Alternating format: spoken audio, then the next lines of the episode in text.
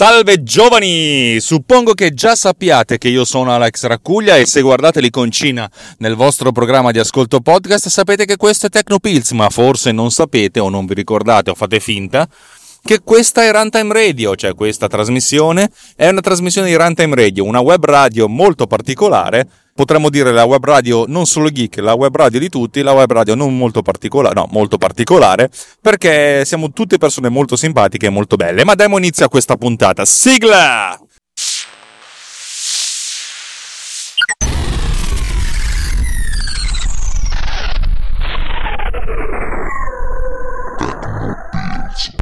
Ok, sono passate un sacco di settimane dall'ultima volta che registro una puntata dedicata allo sviluppo de, di software, perché magari l'avete sentita come ultima, la precedente, la realtà è che ne ho registrate veramente un sacco prima e in più spesso e volentieri mi capitava di, di dover registrare una puntata così estemporanea perché magari qualcuno mi faceva una domanda e allora era necessario farla passare in avanti, per cui la puntata precedente eh, l'avevo registrata circa un mese prima. E nel frattempo sono passate un sacco di, di cose, ho, ho, ho, sperimentato cose nuove, ho imparato cose che si potevano fare e cose che non si potevano fare. La puntata precedente, se non sbaglio, mi era dedicata alla visualizzazione in tempo reale della waveform intanto che viene registrata. Questa cosa speravo di riuscire a farla meglio, ma non è uscita molto bene. in un senso un po' particolare. Praticamente mi sono accorto che se io usassi un programma di, di, di terze parti, che, come per esempio Sox, che è una libreria che consente di, di fare cose, diverse cose con l'audio, in pratica il file WAVE viene registrato e scritto in tempo reale. Mentre, mentre, mentre, mentre, se io utilizzo le librerie di sistema, cosa che preferisco fare perché è un po' più efficiente, il file viene sì allocato ma non viene scritto, cioè viene utilizzata una memoria tampone temporanea da qualche parte per cui questo file rimane lì appeso vuoto. E di conseguenza, dato che il file era vuoto, non potevo leggere i campioni e di conseguenza non potevo visualizzarli a schermo. Eh, sì, è stata una bella fatica, ci ho, ci ho messo una vagonata di tempo per capire. Come si risolve sta cosa? Allora, non l'ho ancora risolta al 100%. Per farvi capire, non ho ancora trovato la soluzione che mi soddisfa ma cerco di, di, di, risolverla in maniera un pochettino più o meno efficiente. Come? Eh, per adesso leggo, utilizzando una chiamata di sistema, il valore di picco della forma d'onda. In pratica c'è una, una chiamata da effettuare che ti dice, che ti restituisce qual è il valore di picco della forma d'onda in, in ingresso. Un po' come il V-meter, avete presente? E il piccolo problema è che la risposta di questo V-meter non è tanto impulsiva, per cui diciamo che se c'è un picco non si abbassa immediatamente, ma ci prende circa un secondo, un secondo e mezzo, un po' di tempo per, abbassare, per arrivare a zero. Questo non ho ancora capito come risolverlo, però fa sì che praticamente i picchi sono tali per cui si vede una forma d'onda non proprio disegnata bene, ma insomma sempre alta, perché diciamo che non si abbassa velocemente, si alza velocemente ma non si abbassa velocemente. È un po' faticoso ma per adesso me la tengo così com'è perché almeno mi dà una, una visualizzazione di quello che è il picco massimo, il che va bene per, per giudicare se l'ingresso è sufficientemente potente oppure si distorce. La cosa interessante è che la visualizzazione viene fatta direttamente in una, in una, finestra che è una versione semplificata della timeline, della timeline con tanti blocchi, per cui abbiamo, avevo già scritto ed era già pronto quasi tutto il codice. E la cosa più interessante è la possibilità di aggiungere dei marker in tempo reale. In pratica, quando l'utente clicca sull'icona del marker, appare una finestra che consente di indicare che cos'è quel marker, che cosa fa. Questo serve più che altro perché se stai registrando, magari dici, oddio, ho letto una cazzata, cioè mi marco il fatto che ho detto una cazzata invece di stopparsi e ricominciare. Oppure magari state registrando un podcast e qui dovete metterci una sigla, mettete il marker sigla. Oppure se state registrando in più di una persona, questo marker consente di, di, di aggiungere eh, delle indicazioni utili, magari aggiungere un effetto sonoro o cose del genere, che ci aiuteranno soprattutto a velocizzare, perché questa è la cosa fondamentale, velocizzare la parte di editing, perché ve lo ricordo, fare podcast è interessante, è divertente anche da registrare, ma montare è una rottura di cazzo infernale. Per cui il mio programma ha questo unico e nobile obiettivo, velocizzare la rottura di cazzo, in modo che finisca prima possibile, nel modo più efficiente possibile. Questa cosa mi funziona molto bene perché tra l'altro ho aggiunto anche la, questa label del marker visualizzata direttamente nella, nella forma d'onda. Per cui quando voi aggiungete un marker uh, sia nella fase di montaggio ma sia nella fase di, di di registrazione, c'è l'oggetto del marker, che potrebbe essere taglia qui, inserisci sigla o cose del genere, già lo vedete direttamente, così è una cosa molto comoda. Il passo successivo sarà creare una sorta di finestra flottante che sta sopra le altre, ma in, indipendente, non modale. Le finestre modali sono quelle che praticamente quando appaiono non, non, consentono di fare nient'altro nell'applicazione perché uno deve prima fare ok o cancello, insomma fare qualcosa su questa finestra perché sono, sono davanti e non se ne vanno finché non fate qualcosa. Mentre questa no, non voglio che sia una finestra modale questa finestra non modale deve avere l'elenco di tutti i marker in modo tale che l'utente possa cliccare sulla, su questa finestra e andare nella timeline direttamente dove, nella posizione di questo marker. Questo è comodo, lo uso spesso in Final Cut Pro 10 perché io ho questa lista di marker che sono le cose che devo fare. Ogni volta che magari sistemo un, un, una, una cosa, il marker viene segnato come fatto oppure lo cancello direttamente e così ho un modo molto veloce di sapere cosa devo fare e dove devo farlo. Questa sarà una cosa che penserò di, di fare più o meno relativamente a breve. Sono molto soddisfatto per adesso di come sta venendo la cosa. Ci sono un sacco di buggettini che cerco di, di, di, di sistemare di volta in volta e con l'utilizzo. Ripeto, io utilizzo questo progetto Randy, anche se qualcuno senza la mia autorizzazione ha rivelato il suo nome, zitto zitto, ma non dirò chi e non dirò neanche dove, per adesso si chiama progetto Randy, utilizzandolo, cioè veramente nel, nel, nel, nel mondo reale, capisco cosa, quali sono i problemi, dove andare a, a sistemare delle cose. E direi che per questo piccolo aggiornamento ci siamo. Ah sì, altri aggiornamenti che ho inserito sono, sono molto semplici perché uno è quello che consente di fare il pod clean della, del, del, del file tirato dentro. Adesso quando si clicca sull'icona di pod cleaner eh, c'è la possibilità di scegliere tre opzioni. Uno, no scusa ho detto una cazzata non voglio fare. Due, sì, fa il pod cleaner 3 si fa il pod cleaner e una volta che è finito il pod cleaner eh, cancella l'originale, che mi piace molto come soluzione.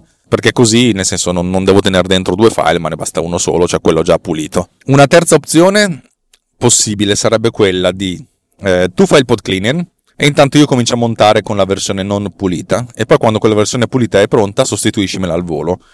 Questo penso che lo farò, però ha un problema perché il pod cleaner ha, ha la grande potenzialità di togliere le pause, mentre se io modifico la durata del file, non posso più farlo, perché se, ne so, se c'è una pausa tra il secondo 10 e il secondo 11 e viene tagliata, allora tu, tutti i tagli che vengono fatti dopo il secondo 11 devono essere spostati indietro. Ed è uno sbattimento assurdo ed inutile non ha, non ha assolutamente senso fare.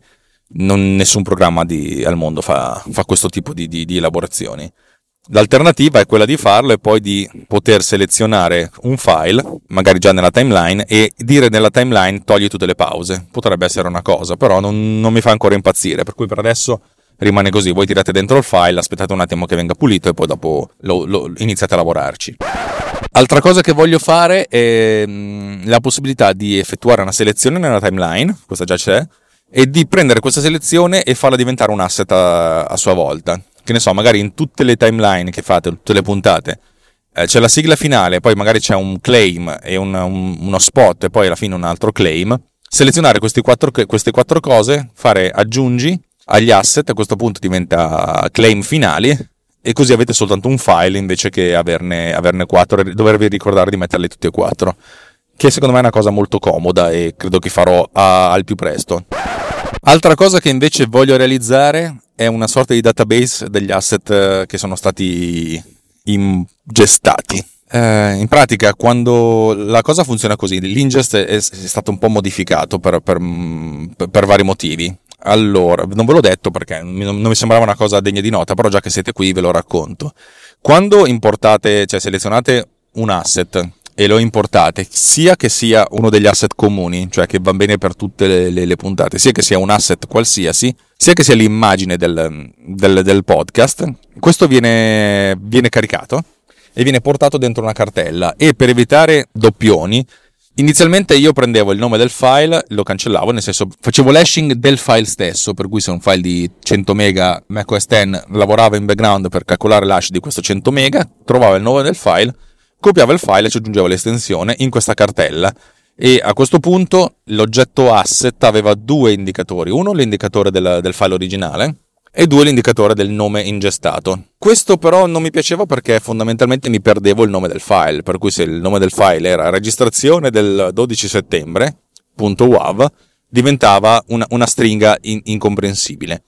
A questo punto ho deciso di, di, di, fare un mix delle due cose, per cui quando viene ingestato il file, il file viene rinominato utilizzando come prima parte il nome del file originale, togliendo tutti i caratteri non, non consentiti, cioè lasciando essenzialmente dentro i caratteri da A a Z, sia maiuscola che minuscola, e mh, mm, numeri, le cifre da 0 a 9, in più l'underscore e il trattino. Tutti questi qua e basta. E poi eh, aggiungendoci a posteriori una parte dell'hashing, se non sbaglio 10, 10 cifre, che appunto 10 cifre su significa 16 elevato alla 10, diciamo che c'è, le combinazioni sono abbastanza tantine, eh, e naturalmente mantenendo l'est- l'estensione. Questa cosa qua funziona abbastanza bene, però devo dire che sento adesso la necessità di avere un unico database, cioè un unico filone che tenga traccia di tutti gli ingest, in modo tale che se si vuole cancellare un file, prima di farlo devo considerare che non venga puntato da qualche episodio.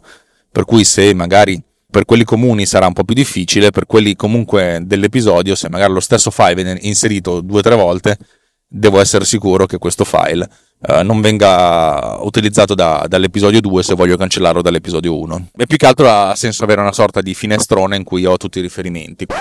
Questo potrebbe anche aiutare nel caso in cui ci fosse da fare un, un reingest degli asset. Cosa significa? Il reingest degli assets eh, è quello per cui il programma non trova l'asset nella cartella degli ingest e non trova l'asset neanche nella cartella originale. A questo punto dice cosa devo fare? Punto di domanda e deve chiedere all'utente dove sta, dove sta, dove sta e deve essere sicuro che il file sia lo stesso.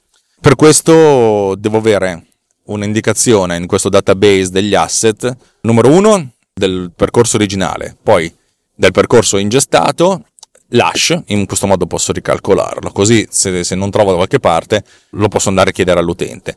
E in più anche un riferimento dal numero di volte che questo asset viene referenziato da qualche episodio. Questa è una delle cose a bassa priorità, per adesso non è, non è, importante, può essere un bel esercizio di programmazione, ma dal punto di vista dell'utente probabilmente non è così rilevante. Altra cosa da, da fare, sempre attraverso il database degli asset ingestati, un calcolo del, della cache, cioè adesso come adesso tutti i file che vengono ingestati vengono anche elaborati in modo da avere la, i dati della forma d'onda. La quantità di roba non è, non è, elevata, in pratica su un file da 1 giga abbiamo 20 megabyte di dati, che non sono pochissimi ma non sono neanche tantissimi. Dovrei però mantenere una sorta di possibilità perché uno magari arriva a 100 puntate, questa cache comincia a diventare grossa e insomma dare la possibilità all'utente di cancellarla. Adesso come adesso se un utente cancella un file nella cache o cancella l'intera cache, il, il mio programma zitto zitto la ricostruisce in background. Però potrebbe essere utile fa- tenersi conto una sorta di quando è stata l'ultima volta che un oggetto è stato referenziato, in modo tale da andare a dare un limite massimo di dimensione della cache, così che se si raggiunge questo limite si inizia a cancellare i file più vecchi di, oppure la possibilità di cancellare la cache del tutto. Così come la possibilità di spostare la cache, spostarla dall'hard disk principale, che magari è un SSD che vogliamo tenere snello, a un hard disk secondario che magari è un disco tradizionale a piatti rotanti, che magari non è, non è efficiente, non è, non è, veloce, però almeno è più capiente. Sono tutte, tutte migliorie che, che, mi tengo in testa, però sto dando per adesso la, la, la, la priorità all'utente in modo da tale da avere un'applicazione che sia snella e flessibile e veloce e poi che ottimizzi tutte queste cose sotto sotto ci sta che lo faccia con calma. È più importante magari aggiungere la possibilità di, di, mettere la musica di sottofondo, anche effetti sonori, non nella timeline principale, ma di queste cose probabilmente parlerò e sarò più propenso a parlarne più avanti quando raggiungerò certi obiettivi. Ah no, c'è un'ultima cosa che ho fatto. Questa è una cosa che ha a che vedere con Pod Cleaner ma non tanto con PodCleaner in sé quanto con il motore di, di PodCleaner, perché PodCleaner è una sorta di libreria piuttosto complessa che ha anche un'interfaccia, tutta gestita in maniera autonoma. Ho cambiato tutta l'interfaccia di PodCleaner in modo da renderla scura, eh, utilizzando quanto più possibile i controlli comunque standard per visualizzare tutte queste cose perché comunque il, il grigio scuro è un colore molto più adatto insomma ai programmi di montaggio audio, montaggio video perché insomma fa più professional. Altra cosa, quando PodCleaner effettua le sue elaborazioni, adesso si crea una cartella temporanea in cui mettere dentro tutte le cose, mentre prima lo faceva nella cartella comune, il che era un po', un po brutto da vedere perché magari i file temporanei sono, possono arrivare a essere anche 10, 15, per cui magari c'è insomma, una cartella piena di questi file temporanei non è bella, mentre adesso c'è una sottocartella con scritto temporanea, temp qualcos'altro, tra l'altro è temp underscore un numero casuale da 0 a 16 all'ottava se non sbaglio, per cui sono molto, molto contento eh, che, che questa cosa funzioni ed è un po' più ordinato. Ovviamente una volta che l'elaborazione è terminata, la cartella viene cancellata e tutto rimane bello pulito come prima. Bene, direi che questa volta ho veramente terminato, sono passati, sono passati 18 minuti da quando ho iniziato a registrare e sono soltanto a Cornaredo, mannaggia, oh, non finisce più sta strada. Sono, sono contento che mi continuate a seguire, sono, il feedback che mi date è molto positivo, io non, vi giuro non, non sono abituato a questo tipo di, di riscontri. Gli ascoltatori sono abbastanza in, in, plateau, nel senso aumentano ma poco poco poco, più che altro aumenta il numero di podcast, di puntate che io registro, grazie a, a queste tecnologie che mi consentono di farle in maniera piuttosto eh, snella e anche divertente. Però ovviamente stavolta non vi chiedo di darmi dei soldi, anche se devo dire che se date un centesimo sul Patreon sono molto contento.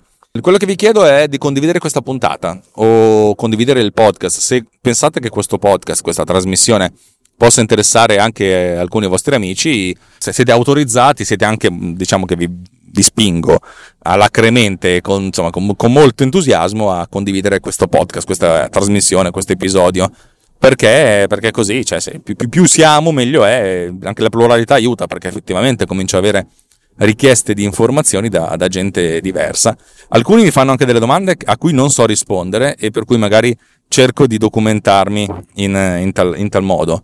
Per alcune cose magari riesco a documentarmi velocemente, per altre cose faccio molta più fatica. Credetemi, cercherò di rispondere a tutti compatibilmente con le mie capacità, i miei skill e le capacità e skill delle persone che riesco a, incontrare di, attorno a me.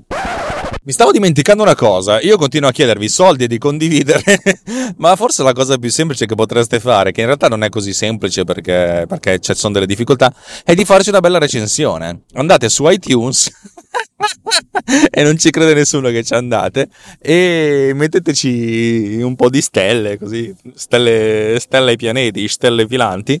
E, e, diteci, dite che siamo belli, che siamo simpatici.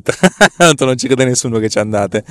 Credo, credo che iTunes sia ormai un, un, ricordo, anche perché Apple, boh, non lo so, non, non, fa più i podcast come una volta, cioè nel senso non ci crede più come una volta, nonostante abbiano nell'ultima WWDC eh, dedicato una sessione intera al podcasting e al fatto che il podcast avranno anche dei tag diversi per organizzarli in puntate, in stagioni, utilizzando anche il trailer, cioè molto interessante come cosa. Non, non lo so, iTunes perlomeno in Italia non, non, non, se lo caga nessuno. Non, cioè, credo che secondo me dovrebbero prendere a caso un qualsiasi, un qualsiasi dipendente di un app store e dirgli: Oh, senti, ti, mm, gestisci un po' sta roba dei podcast ma tipo una volta al mese e, e non lo fanno. per cui le pagine dei podcast sono, sono, assurde, sono blindate nella pietra. Alcuni podcast che sono morti che sono ancora in nuovi e degni di nota in prima fila, per cui fa, fa, fa veramente ridere. Detto questo, se, se proprio vi avanza, vi avanza, tempo, se vi avanza un, un coso, se proprio cliccate su iTunes e andate su a recensirci, noi siamo belli, siamo contenti e vi prometto che alla prossima recensione che mi arriva invito un ospite e faccio una puntata a due così, a cazzo, magari parliamo di uncinetto, però faceva sempre bello. Bene, dai, per adesso basta così, sono passati 20 minuti, di cui 2 minuti e mezzo di, di spattafiata finale che potevate anche evitarvi. Vi do appuntamento alla prossima volta, io sono Alex Raccuglia, questa trasmissione è Tecnopills e il nostro network che ci abbraccia, ci accoglie, ci ci stringe e ci vuole tanto bene è Runtime Radio, per cui andate su runtimeradio.it a vedere quanto siamo belli e quanto siamo bravi. Ciao raga, alla prossima. Ciao! criticodigitale.it guide, storie e idee per gli imprenditori che vogliono capire come usare il digitale per far nascere e crescere il loro business. A cura di Justin Rosati.